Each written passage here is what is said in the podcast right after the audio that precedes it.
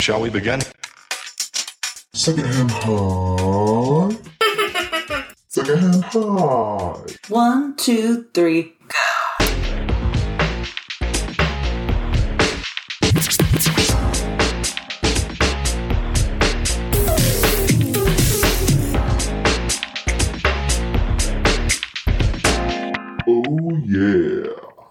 Hello, one and all, and anyone else in between. So, by now, you may be familiar with a new segment to the podcast called Because It's Your Cause, where guests share about the charity, nonprofit, or cause that is near and dear to them.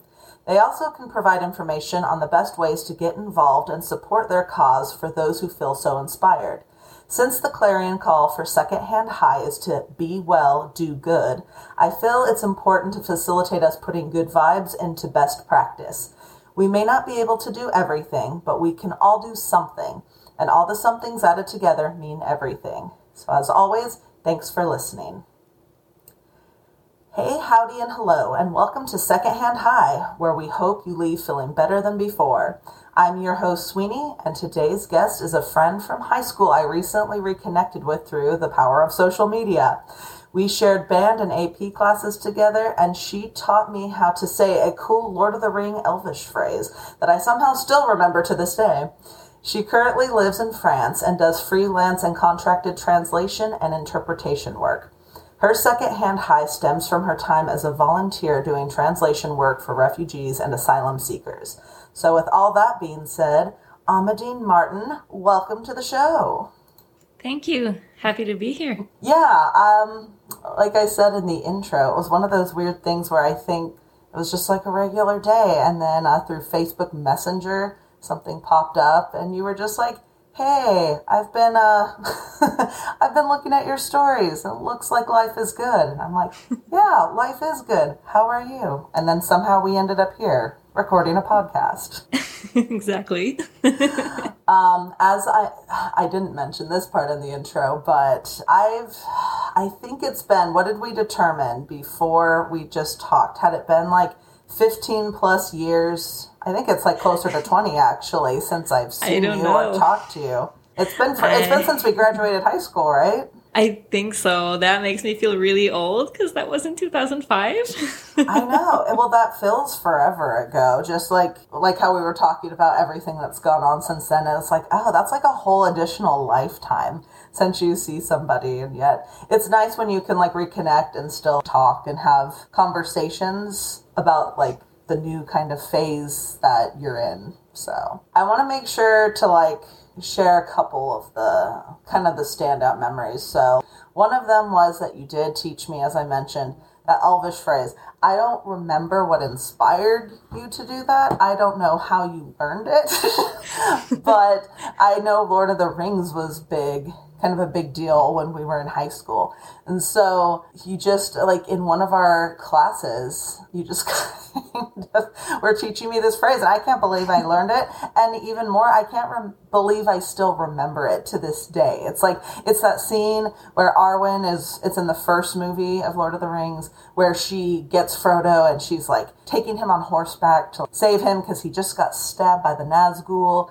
And I sound like a big old nerd right now. But anyway, she's, she's racing on her horse and she leaps across this river, this magical elvish river, I guess. And the bad guys are on the other side, the Nazgul. They're starting to get their horses' feet into the water because they want that ring that Frodo has. I guess I should have said spoilers, but if you haven't seen it by now, I don't know what to tell you. So, anyway, in an effort to make sure that Frodo is safe, she says something, and you can correct me if I mess anything up, but it's something like Nino Chithaglir, Lasto Betair, Rimonin, Bruinin, Danen Ulayr, Ulayr, Ulayr. Does that sound about right? yes. All I will give you an A minus. Okay, I'll take I'll take an A minus. I feel like I should have like in the background like a clapping track for remembering something so so important. That was I may not remember my periodic tables, but I do remember an Elvish phrase that will help. I think it makes the water turn into a bunch of like galloping horses that take the uh, bad guys down the river. So Sounds to me like you've got your priorities straight. I do. I remember the important things because you never know when you know you're going to come in possession of the one true ring. And when you're going to need to, you know, protect yourself. So thank you for that. I always remember it and cherish that memory. And then we also had like quite a few AP classes together, and I know we were in band. So you can talk about your memories of that. I just, my memory with you from one of our AP English classes that I want to say was in junior year was we were doing Edgar Allan Poe, and we were in a group with um, a couple other friends, and we had to make some sort of media or presentation around the Black Cat and uh, the Masque of the Red Death. And I think the Masque of the Red Death was like super popular, our rendition of it, because we made this whole film and I somehow ended up directing it. I don't know why, but I remember I was the personification of the Red Death. I decided, you know what's going to really look like Red Death? Lipstick and ketchup. And I smelled awful. I just smelled awful. the whole, and it was on me for hours. I think that, yes. Whose idea was the ketchup anyway? I think I think it might have been mine. It may I have don't been. I don't even remember, but it's like that stuff took quite a while to come off. So it was gross, but in the end product was just this really great. I wish we had the video, the VCR, because it was recorded on VCR. And I think the best part of it was I felt good about what we'd recorded, but it just goes to show the power of editing, which now I know from doing a podcast. But your parents, I don't know how they did it, but they spliced together all the scenes to make something comprehensible of all the madness that we'd all recorded. And so when we saw it the next day, we were like, "Oh, wow, this is this is phenomenal. This is Oscar worthy." So we need to have some sort of like treasure hunt for that VCR because I think the world needs to know what we created.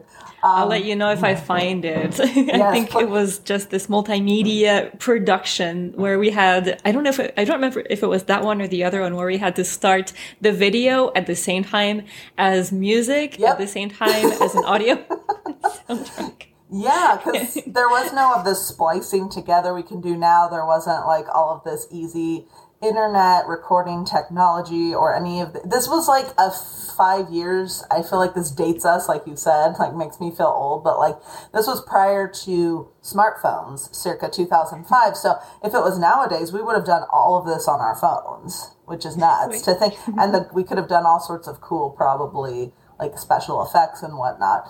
But considering our limitations and everything, I thought we did an amazing job.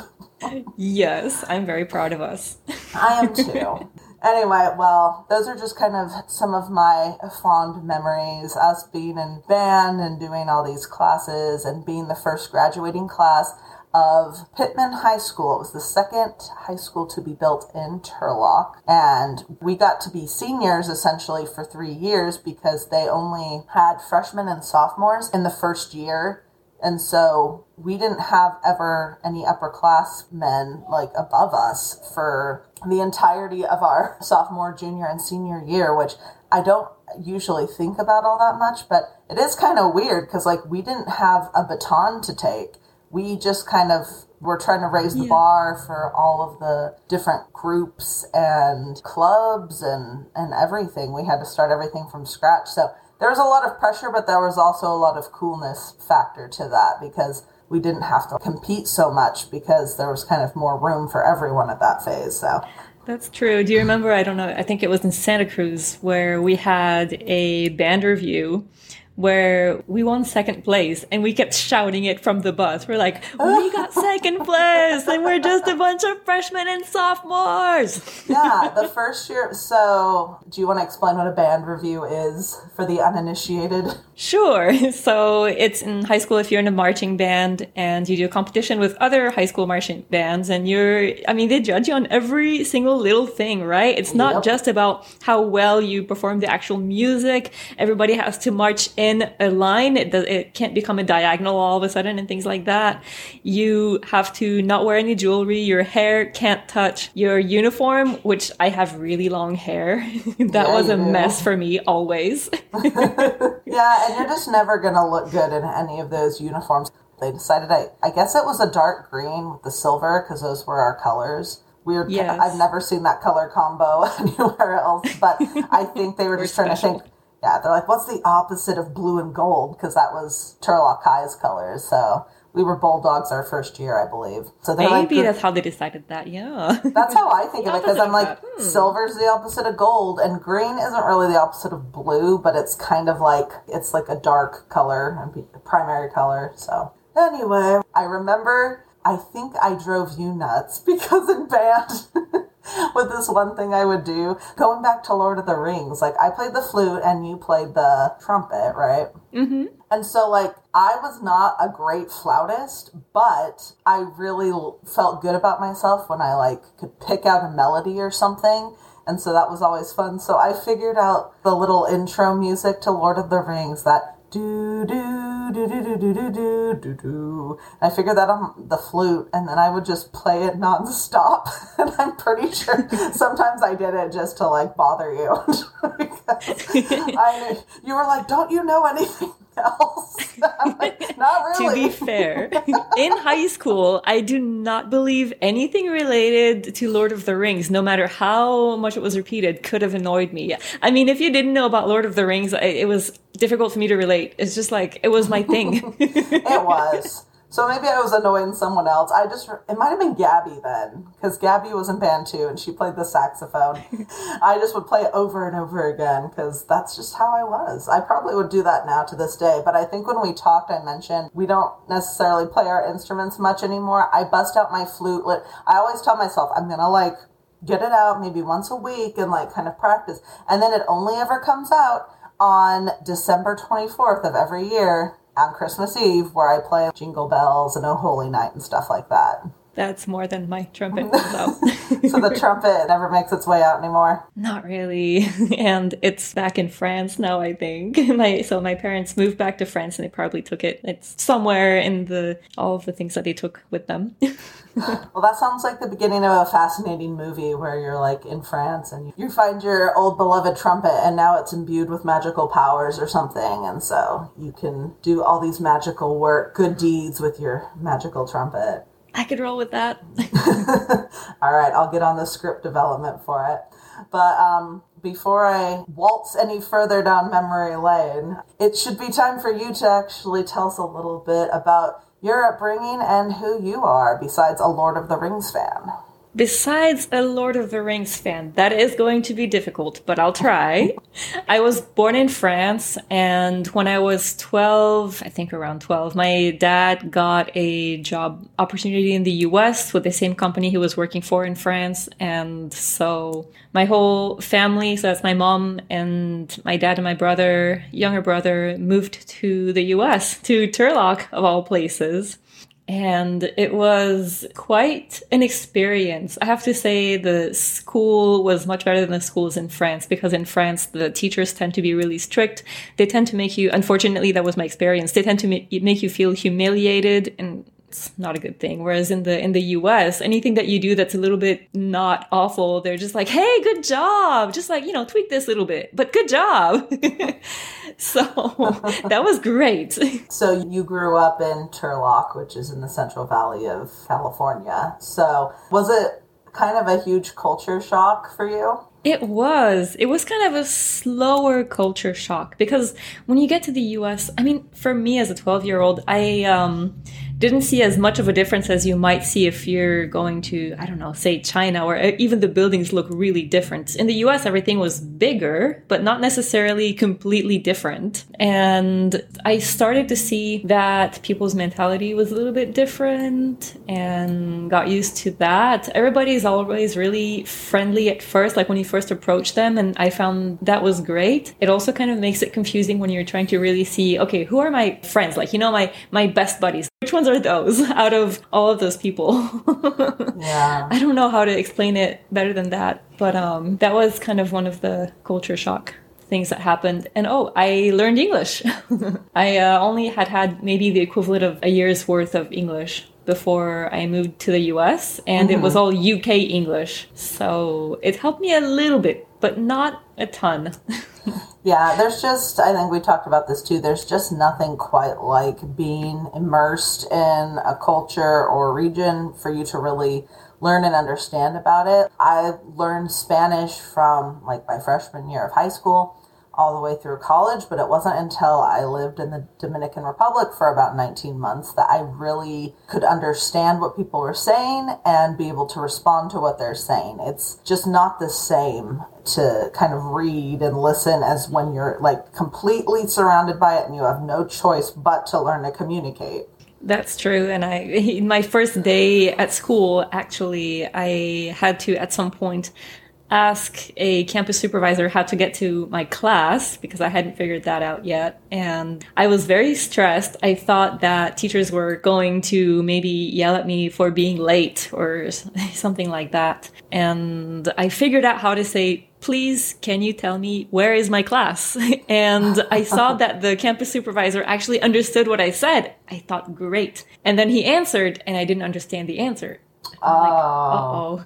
oh. yeah, that's terrifying. I remember that feeling too. You're so excited that you got out something comprehensible and that someone wasn't like I was told once that it sounded like I had like a Russian accent when I spoke Spanish. And so it's so nice. It's just this great feeling when you realize that someone understands you. But yeah, then it's a whole other area of your brain. It's a whole other skill set to be able to understand and comprehend what someone else is saying. So communication is wild. It's Oh, a yeah. wonder that we can understand each other at all. That's very true. So, is there anything else you want to share about your formative years and your time in the States? Sure. Well, I guess that language experience really inspired me because after learning English, I went on to pursue a master's in translation and interpretation.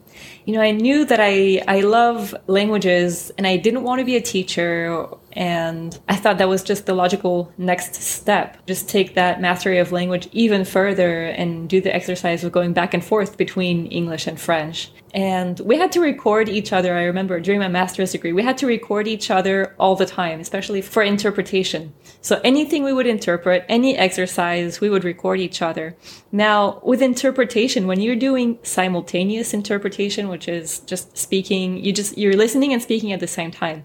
So you have 0.5 seconds to think mm. about how to say things. Yeah. And so you make very silly mistakes and then you're recording yourself and then you listen to yourself and you're like, I know English. I know that that's not how that's said. We're same thing with French. And it's very frustrating at first because you're just like, these are mistakes that I shouldn't be making. But also because of, because you don't have to, the time to think about how you're going to say something. Of course, you're going to make those mistakes at first, Right. especially. The fact that you learned English, which is supposed to be one of the harder ones to learn because it makes no sense when you think about it. So it's, it's impressive.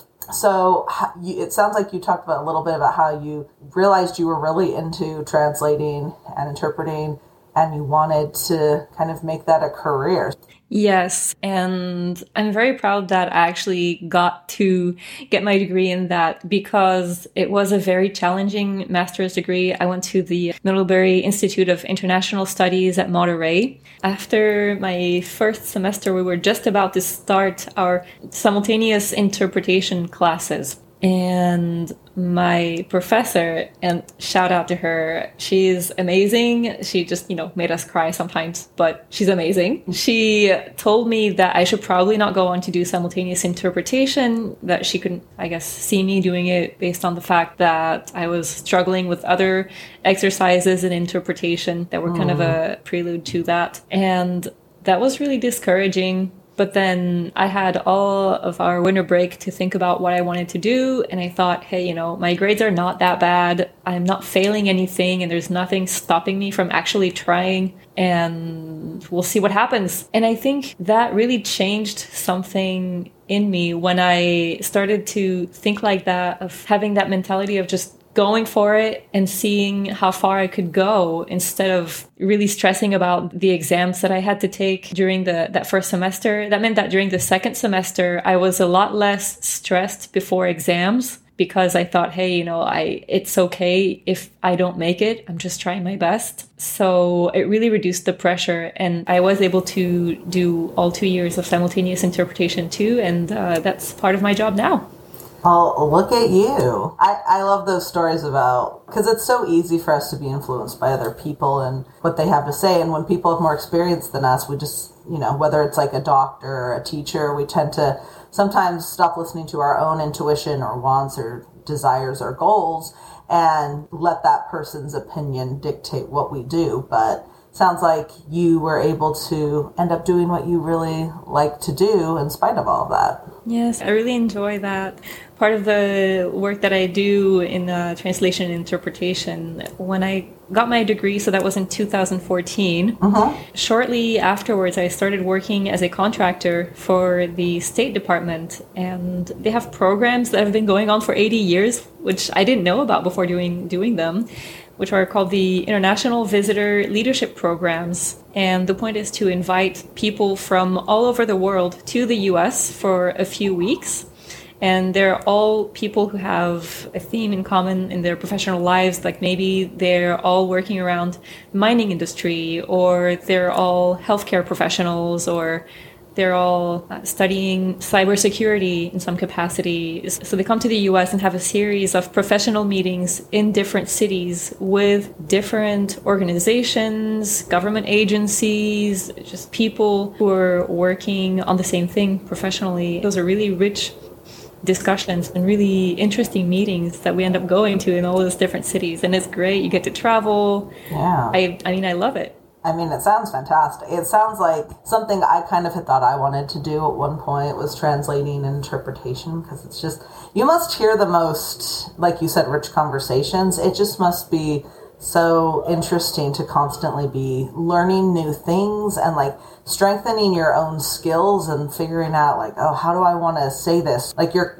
kind of holding up a mirror of, of communication mirror to people and being like this is what this person said and this is what this person said and you know it's feels kind of like it's or it seems like a big responsibility that you have to those people to try to get it as correct as you possibly can It is a responsibility, but it's also, you have to know that we're not always doing it perfectly and it's not really about some unattainable perfection. You just, uh-huh. you try to get the message through. If your sentence structure is not always perfect, you know, that's not a huge deal. You're just trying to do the best that, that you can and trying to, if you don't know a word, you just have to work your way around it and explain it some other way. But uh-huh. as long as the message gets through, that's what's important. Yeah, that sounds really great. Like you love it, so that makes me happy. It's always cool to hear like that your peers went on to do things that they enjoy and love, and that are making like a difference out there in the world. Trying to. Doing my best. Uh, so, what el- what are other things when you're not translating and interpreting and rocking it? Like, how did you end up back in France? And when you're in France, what do you like to do with your time? So let's see. What do I like to do when I'm not translating and interpreting? I like reading uh, more and more these days. I'm trying to get back into it. I had a phase of just being kind of over reading, probably because of, because of school, but now I'm, I'm getting back into it. Right. And uh, singing, I like to sing Celtic music, and I like playing board games. so that's basically what I do, and that's what I did uh, in the U.S. already, and that's what I do in France too. Now that I'm back, I uh, I used to live in D.C. Rec- well, more recently, I guess, and I moved back.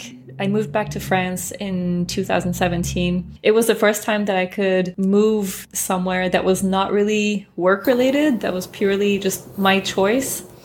And I have family around. I have some family that lives close by in Nantes where I live now. So that's uh, something that I enjoy because growing up, it was great to have my parents and my brother, but the rest of my family I would only see during summer vacation if they were around, you know? Yeah. because summer vacation was always spent in France. and now that I'm closer to them, it's good to feel like I can be more uh, part of their lives and they can be part of mine more than before. I know you mentioned to me that your whole family moved out to Wisconsin, right? For a bit? Yes. Yeah. And so then for you all to kind of make your way back to France, because you have your mom, your dad, and then your brother, Antoine, who I think, as, as I had told you, like, you had mentioned he's like more or less, it sounds like a rocket scientist at this point, which I had told you doesn't surprise me in the slightest because we were both in theater. It was my last year of high school and it was his first year. And he was just so serious about like theater. I was kind of a goofball in that class and just theater was really my thing. But you could just tell he was like, we need to do this right. We need to like get good grades. And I was just like, oh my gosh, why am I like three or four years older than you? And I feel like, like you're my older brother or you're the mature one. So Yeah. he sometimes feels like my older brother and he's my younger brother. yeah, I know. So it was just, it was always funny, but I enjoyed your family. Your parents were always super nice and like Antoine cracked me up. Like when you're that serious, but he also had like this kind of undercurrent sense of humor. Like it was so weird when I was like getting to know him. I was like, I never would have known he was Amandine's brother unless I already knew that. So it's always interesting when you get to know people's like your friends' siblings and stuff and see how like some things are similar and some things are wildly different. Very true. Yeah. That's a fascinating story. From France to the US to France again. A Martin family tale. there and back again. Yes, a Hobbit's tale. of course, that would have to, you know, be brought up because Obviously. Well, that's really cool, and congrats on your masters and being in France. You showed me a little bit of the outside world of where you lived, and it just like it was such a cool view of like older looking buildings and just like it just looks like an adventure outside of your house. So it was really cool to have a bird's eye view of that. So I guess unless there's is there anything else you wanted to share in terms of your backstory? I think we're pretty set. I think we covered it all and then some. Okay. All right. Well, I guess then, without much further ado, would you like to go ahead and share with us your secondhand high? Sure. So I think I've told you a little bit about the International Visitor Leadership Programs. Yes. Um, so that actually where some of it started. There was one particular one that was really impactful, and another program for which I interpreted that also inspired me and kind of set the scene for that high. The the other one is the Pan Africa Youth Leadership Program. It's a program through which different high schoolers from different uh, sub-Saharan African countries come to the U.S. for three weeks, learn about social entrepreneurship, and learn how to go from the idea of doing something for their communities to an actual project that they can implement at their scale, maybe in their school or in their neighborhood. It can be about anything that they want. It can be some uh, social cause, it could be the environment, or it can be women and girls' rights. We've seen all kinds of things. And just when I thought, again, going back to what we were saying earlier about when I was in high school and what I was doing, I was just this person who was obsessed with Lord of the Rings and would hurry up to finish homework so that I could go play. And here are these high schoolers who are thinking about how to fix things that they already see are not going well in their communities. So I was very impressed by them and thought, you know, like you can do good at any level, no matter your age, no matter anything at all. You- There's always something you can do. Mm-hmm. And that was really inspiring. And then during one of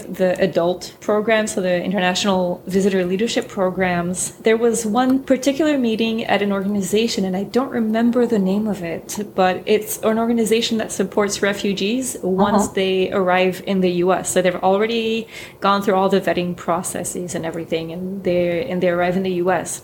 And what this organization does is, first of all, they'll provide housing. So that means refugees will get a furnished apartment with all of the basics. Plus, as soon as they get there, they'll have a culturally appropriate meal ready for them. And then they get support with looking for a job and just being, just knowing how to be, you know, in the US and uh, integrating. And they have a pretty intense timeline to try to do all that, which usually they require more time. But I, I just remember hearing about that and yeah, being really inspired by that kind of work.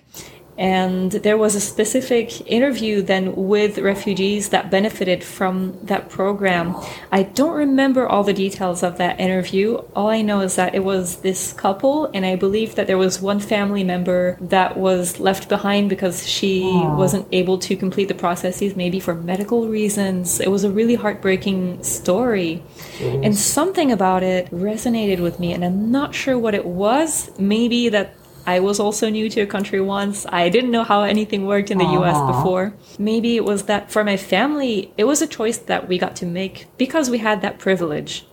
And for them, it's more something that happened to them. It wasn't a choice. They needed to leave their home. So coming out of that, I really, really wanted to do something with refugees. And I signed up for a program in Washington, D.C., where I was living at the time. But at that time, I already knew I was moving to France. So I didn't have a whole lot of time left before I was going to leave. I wanted to get on one of the mentorship programs. And the aim was to be the contact person for a refugee or a family to kind of explain to them how things work in the US, to maybe spend time with them, suggest activities, mm-hmm. and if they have trouble, maybe getting a phone or a phone plan. Just basic things about life that they would need to know how to do. You were going to be there for them. And I really wanted to do that.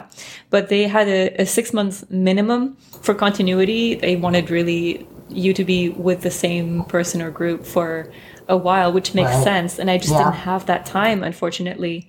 So I thought to myself, you know, when I, get, when I get to France, I'm sure I can find something related, even if it's not the exact same thing.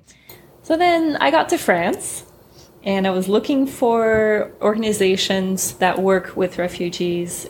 And a friend of mine told me about one called SOS Méditerranée. And that is an amazing organization. They do such incredible work. It's a nonprofit that is a European nonprofit that was created in 2015. And they hired a ship just purely with all the donations from people. Currently, that ship is the Ocean Viking. And what it does is it rescues people who are coming off the coast of Libya in North Africa or in the Mediterranean.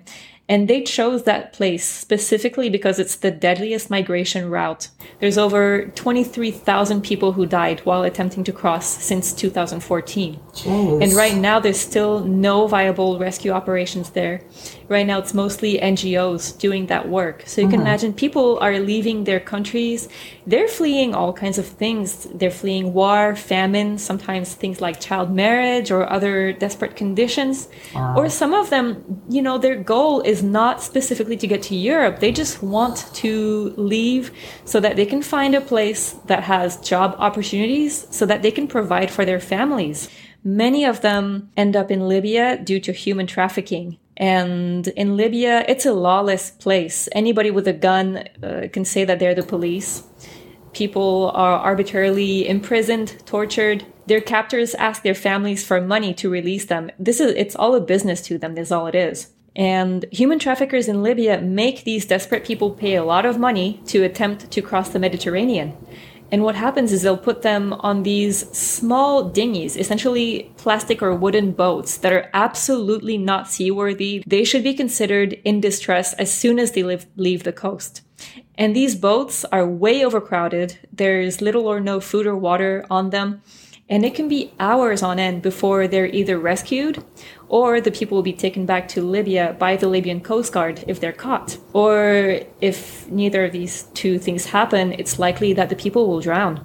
As soon as you step into one of these boats, you're risking your life. Basically. And it takes two days to go from Italy, which is the closest place, to the coast of Libya, even with a proper ship if you're talking about a plastic boat, the kind of stuff that you might see at the beach, right? Like that, except a little bit bigger. A plastic boat like that and a small engine. Even assuming you can manage to steer the boat in the correct direction, it's mission impossible.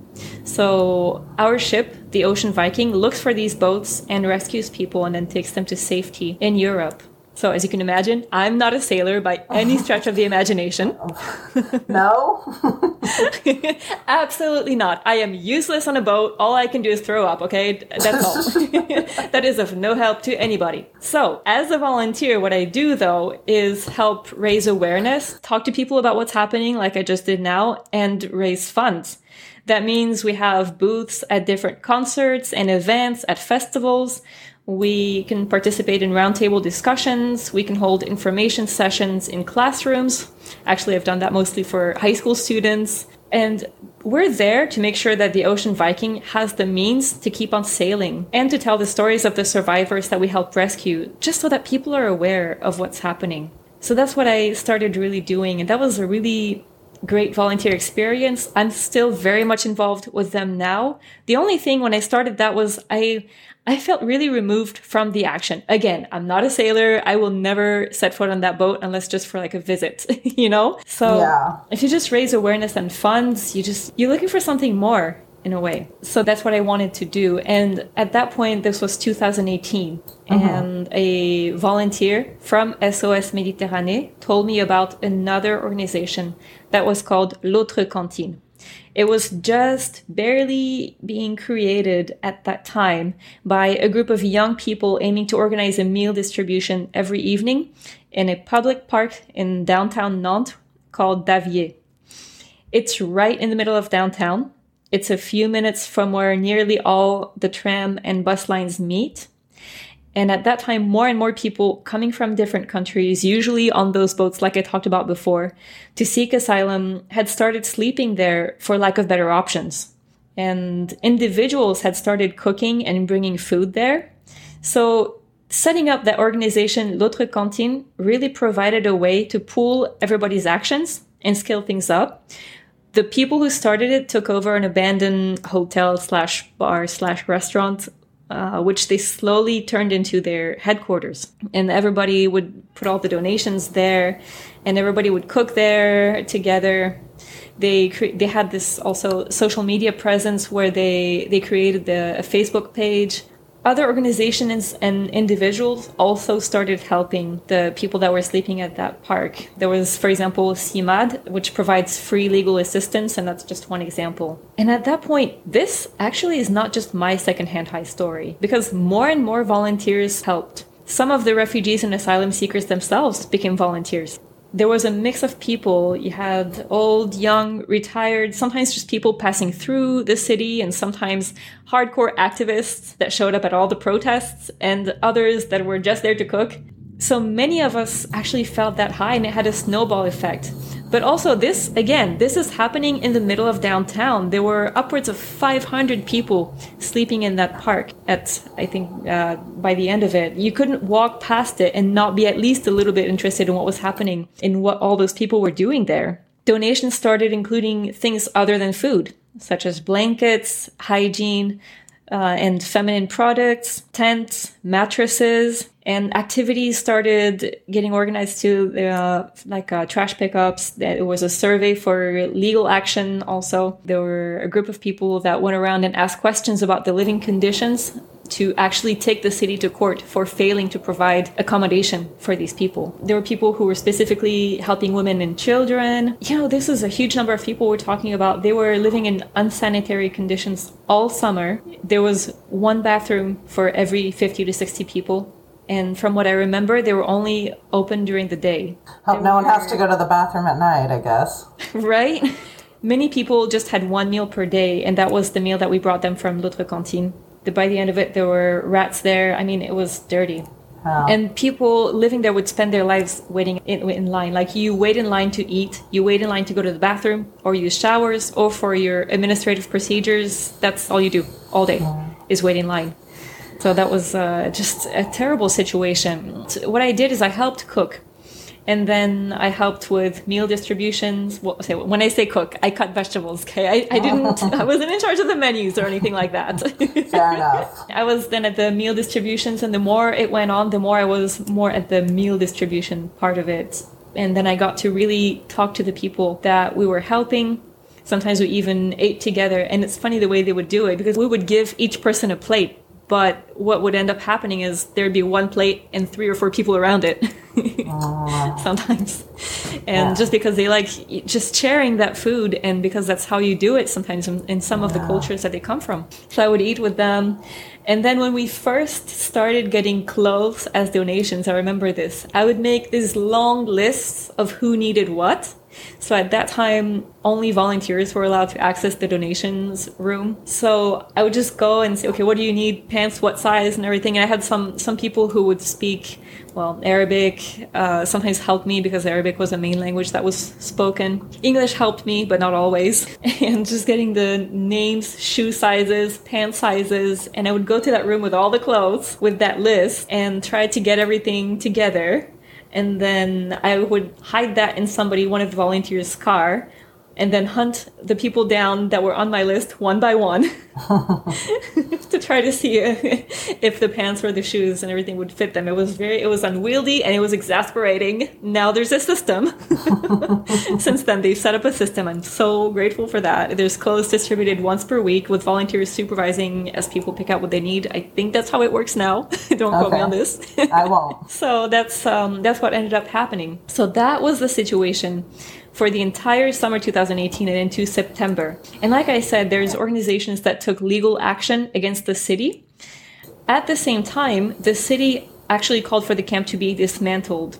To make a long story short, both procedures happened at the same time. Oh. And what was decided was that yes, the camp would be dismantled, but that yes, accommodation would be provided to all of the people.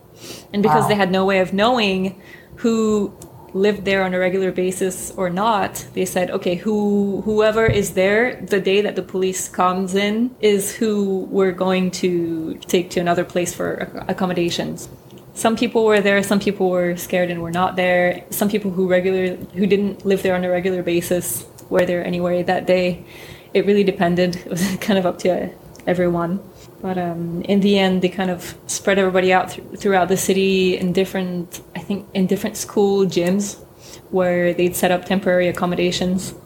And everybody kind of had their own paths from there. So that's how that ended. And also the volunteers that had been with them throughout that summer, we didn't have access to those places. So it was kind of an interesting, it was a weird situation where, you know, we were a part of this, but now we can't go visit because why? yeah. After that, the L'Autre Cantine decided that they would keep on going and keep on cooking because, you know, it's all well and good. They found accommodation for the people that were there. But of course, there were more and more people coming every day still and they were new to the city and now the police was really cracking down and, and not letting them sleep anywhere basically they couldn't sleep at the park anymore and uh, nor anywhere else. So we were still we were still cooking. The, the need is still huge. And at that time i kind of took a step back from l'autre cantine for a bit but i had kept in touch with some of the volunteers from different organizations. Uh-huh.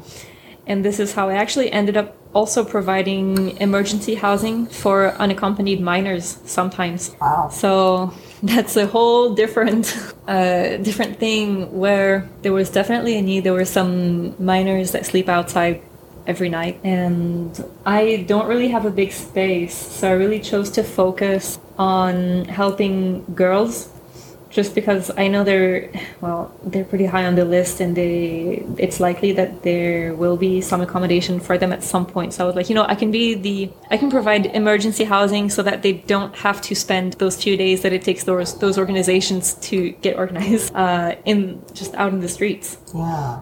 I think these are all good examples because they all kind of flow into each other too in terms of working with refugees and asylum seekers. And I think it's just overlooked how important of a work that is. It's not something that's really highlighted here in the States either, where there's a lot of people from a lot of different places who, whether it's a caravan or people also trying to get in through a boat. Like when you're in a desperate situation, you're not thinking, oh, well, there's lines and these borders that I just can't cross. Like, and I tell people in my life this too. I'm like, you know, if your family was in danger and it was like you needed to get out of the states and you needed to flee to Mexico or Canada, like you wouldn't necessarily be super worried about whether or not it was legal or whatnot. You'd be worried about keeping your family and loved ones alive. So I think that aspect gets severely overlooked when it comes to these things. And then I loved how you mentioned a culturally appropriate meal because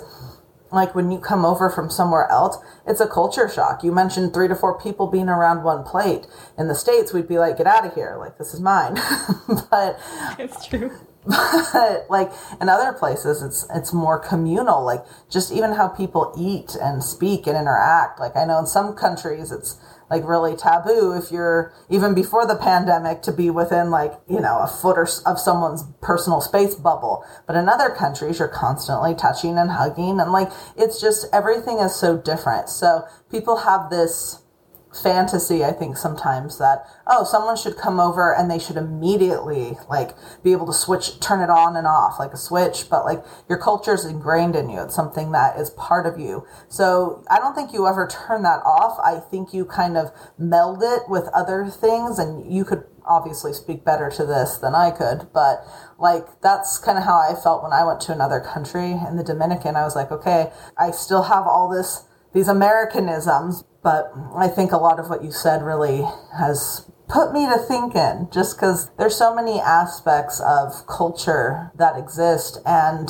for organizations to take that into account when they're trying to serve people and to say hey we want to make these folks we want to make their experience as welcoming and comforting as possible. I think that makes all the difference in the world to someone whose lives have been completely uprooted. Because even if you have to leave where you live, that doesn't mean you stop loving where you lived or loving your culture or history. That doesn't mean everyone does, but like I said, it's a part of you. And so I think having people who are welcoming you into a new country and a new space and just having that little bit of familiarity.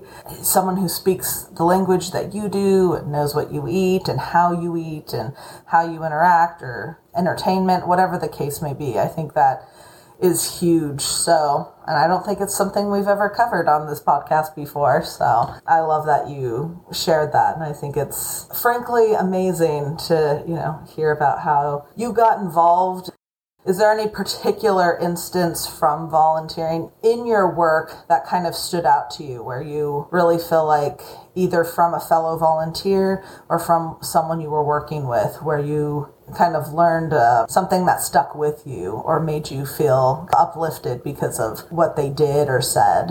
There's one story in particular that I think might have made the difference between me hosting or not hosting uh, people because actually before hosting anyone i asked myself a lot of questions you know? You, you kind of think okay how am i supposed to do this? Uh, for how long? How is that going to be determined?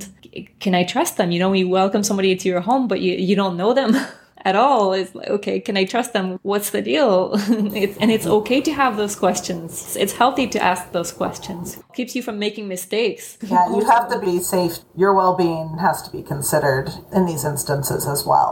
Yeah. And i remember this one man i think he had a business of some kind and he wasn't at home a lot. And he hosted this guy i think I can not remember if it was someone that was also sleeping at the park in Daviais or not, but somebody who would probably otherwise be sleeping in the street somewhere anyway. And he told me, yeah, I mean, this guy, you know, he's cool. He has my key. He can come in and out as he pleases. He's just living his life and I'm, I'm living mine. And that's how we roll. And I just kind of listened to him and I was like, wow, he would leave him alone for days at his place and it was totally fine and you know nothing happened except that you know hey that that guy had a place to stay and it was amazing what he did it is impressive how some people are able to open up their homes and hearts when people are in need. And I like that you prefaced it with the safety portion because I think a lot of times we all have for the most part good intentions. And it's i don't even think it's necessarily that other people are bad or want to take advantage. I just think sometimes people don't know differently than depending on their background and we don't know what people's backgrounds are. So my kind of thoughts are being as generous and open-hearted and compassionate and volunteering and all of those things as you can while also putting your safety as a priority as well well, not to give too much of a spoiler, but I know that because it's your cause is one of the organizations you've already mentioned. So, would you like to tell us a little bit more about that and how people can donate and get involved? Sure. So, yes, I would love to talk to you a little bit more about SOS Méditerranée. Okay. This year, I became one of the two events coordinators for the Nantes group of SOS Méditerranée. We're a little bit uh, spread out throughout France and various European mm-hmm. countries. So, as I mentioned earlier, part of our job is to tell the stories of the people that are rescued by our organization's ship, the mm-hmm. Ocean Viking. Right. So, I just want to give you kind of a mental picture of what's going on. So, you can imagine fleeing your country, and there can be, again, a thousand reasons. Take your pick People from different countries make their way to Libya in northern Africa either on their own for work opportunities or because they've fallen prey to human trafficking. As mentioned, Libya is a lawless place. Anyone with a gun can tell you that they're the police. People are arbitrarily detained ransom, for ransom, uh, tortured, they're forced into labor. And oftentimes, the only choice people are left with, whether or not their goal was to reach Europe in the first place, is to cross the Mediterranean. Now imagine you're spending weeks in a dark building, you're eating only pasta every day, and then one time in the middle of the night you're being taken to the beach in a truck with a hundred other people, more or less, and everybody gets on this flimsy plastic boat, one by one. No one is allowed to change their mind at that point, even when they see the conditions of the journey that they're about to attempt. The traffickers are all armed. They will shoot anyone who tries to run. And it's so tight that everybody is sitting on the lap of the person behind them in the boat. The boat has a small engine, some extra fuel, a phone, and a compass. You don't have food or water. None of the traffickers accompany the people on board. During the first few hours, it's unnerving. And then you see the sunrise. And it's downright horrifying because everyone sees that they're in the middle of nowhere, sometimes with waves six feet high threatening them and the only protection is that plastic boat that is paper thin and was never meant for the high seas. If they go the wrong way or get caught by Libyan coast guards, they go back to what so many of them call hell on earth and prison, where they have to pay to get out again. Even if they're not caught, these boats have no chance of making it across to Europe. That means everybody, the men, the women, and children that they carry, will likely drown. And this is what our ship is rescuing them from. And I've heard sailors who have been on the Ocean Viking. And they say it's such a strong feeling when they find one of those boats in the middle of the ocean and they know for a fact that if they'd gotten there a few hours later, these people right in front of them would not have survived. And yet here they are. One woman actually gave birth in the middle of the ocean before being rescued once. Imagine the level of desperation you have to reach to even consider undertaking such a journey, or at least if there was any choice at all. Yeah, no, I can't imagine ever making that choice. And for those of you familiar with the reference, what do we say to the god of death? Not today. Not today. That's exactly it. And on board the Ocean Viking, survivors find relief. They find respite from their journey. They're safe. They're cared for. They're treated as human beings, sometimes for the first time in a long time. They're given psychological and medical care, clothes, food. That's what we do. You know, there's medical professionals on board. They take care of these needs. So if you're anything like me, useless on a boat, not a sailor, not a medical professional, also by any stretch of the imagination. None of the above. right? There's still things you can do. Operating a ship like that costs a lot of money. For the Ocean Viking, it's over $15,000 a day, and most of it comes from private donations. This is all from people who refuse to let the Mediterranean Sea turn into a giant cemetery. So if you wish to make the difference between life and death for someone, please donate. No amount is too small. I know $15,000 can seem daunting, but hey, a dollar plus a dollar plus a dollar, eventually you get there. You do. And that, and we've been doing it for years. It's worked. So it does make the difference. If now is not the right time, or if you wish to help in other ways, you can also just get informed. You can talk to people around you about what's happening in Libya and at sea. You can talk about the stories that I just told you today. You know, SOS Méditerranée's website is actually also in English. It's a great place to start. You can find lots of good information on there, including some powerful stories from survivors. So if you just look up the name, you'll find the website right away. It's very easy. You can find lots of good info. That's also where you you can go to donate. Awesome. And I think you have the website as well that we'll put on the show notes. But do you mind sharing that now too? Sure. I'll spell it out. so en dot s o s m e d i t e r r a n e e dot org. And like I said, we'll put those in the show notes too. Uh, I definitely can back up what you're saying and agreeing as someone who works for a nonprofit. Just anytime people are donating, it seems to spur on more and more donations because it becomes more aware in people's consciousness. So I think a lot of times people just don't even know what's available. And especially here in the States, I think we kind of get siloed off a little bit. Like I'd never heard of this before, and it's absolutely mind blowing to think that this kind of stuff happens, but it does. It happens in all in all sorts of parts of the world. And lest we feel super special, human trafficking happens in the United States all the time as well in different forms, both sexually and exploitative labor. So these kind of issues are everywhere, but awareness, I think, like you said, is huge. It's necessary, and the more we shine light on these type of things, the more support we can provide for them, and the more hopefully we can help people in these unthinkable situations, quite frankly. So thank you so much for sharing that organization and all the support that is available right under our noses if we take the time to look. So, yeah, well, keep up the incredible work as long as you can. You know, I know sometimes everyone has to take a break, and this kind of stuff is like emotionally heavy, I'm sure, right? It can be, yes. I found, and I'm not sure if this is compassion fatigue or a skill, maybe somewhere in between, but Yeah. I find that I can listen to these stories, I can talk about them, and I, I guess, in a way, deal with the emotional part. Like, I know it's tough, but I can talk about the, those stories and tell people what's happening, and I'm okay, you know? Yeah, it sounds like a healthy place to be. But I think it did a good example of saying, like, in these situations, every hand on deck, literally and figuratively, helps. Uh, I absolutely love this. It's so powerful. I think it's really important for people to hear, and I'm really glad you shared. So, are there any final thoughts that you'd like to share with us before we head out onto the high seas of the rest of our day? I wanted to let everybody experience this secondhand high firsthand, so to speak, because I wanted to let you hear what hope and relief sounds like aboard the Ocean Viking by playing a recording of a song that a group of survivors improvised while they were on board. It's in French. And the lyrics more or less mean, we know we can trust you, Ocean Viking. You've saved us from drowning. You've saved all our children. We thank you and variations thereof.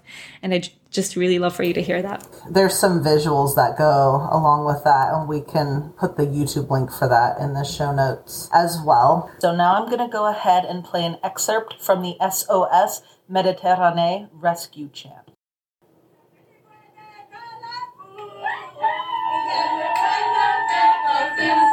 Tu nous as sauvés des violences. Confiance. Océan Midi. Il y a de quoi me faire confiance. Océan Midi. Il y a de quoi te faire confiance. Tu nous as sauvés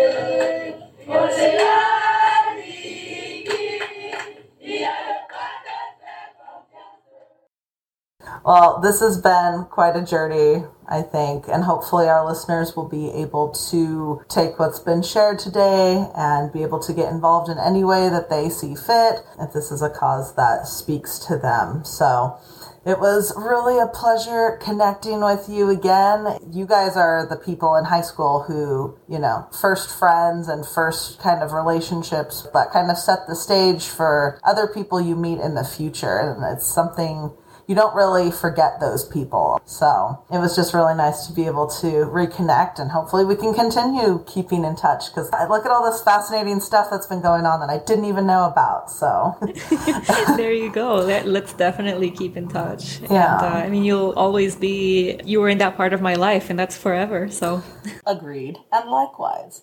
But besides, you know, I I mean I set a pretty high bar for Elvish there at the beginning. Are there any like Elvish words or farewells or anything that you know that you could say to kind of send us off? Just maybe a simple goodbye. Namarie. Can you say it one more time? I was like prepared, and then I'm like, oh, I don't know what that means.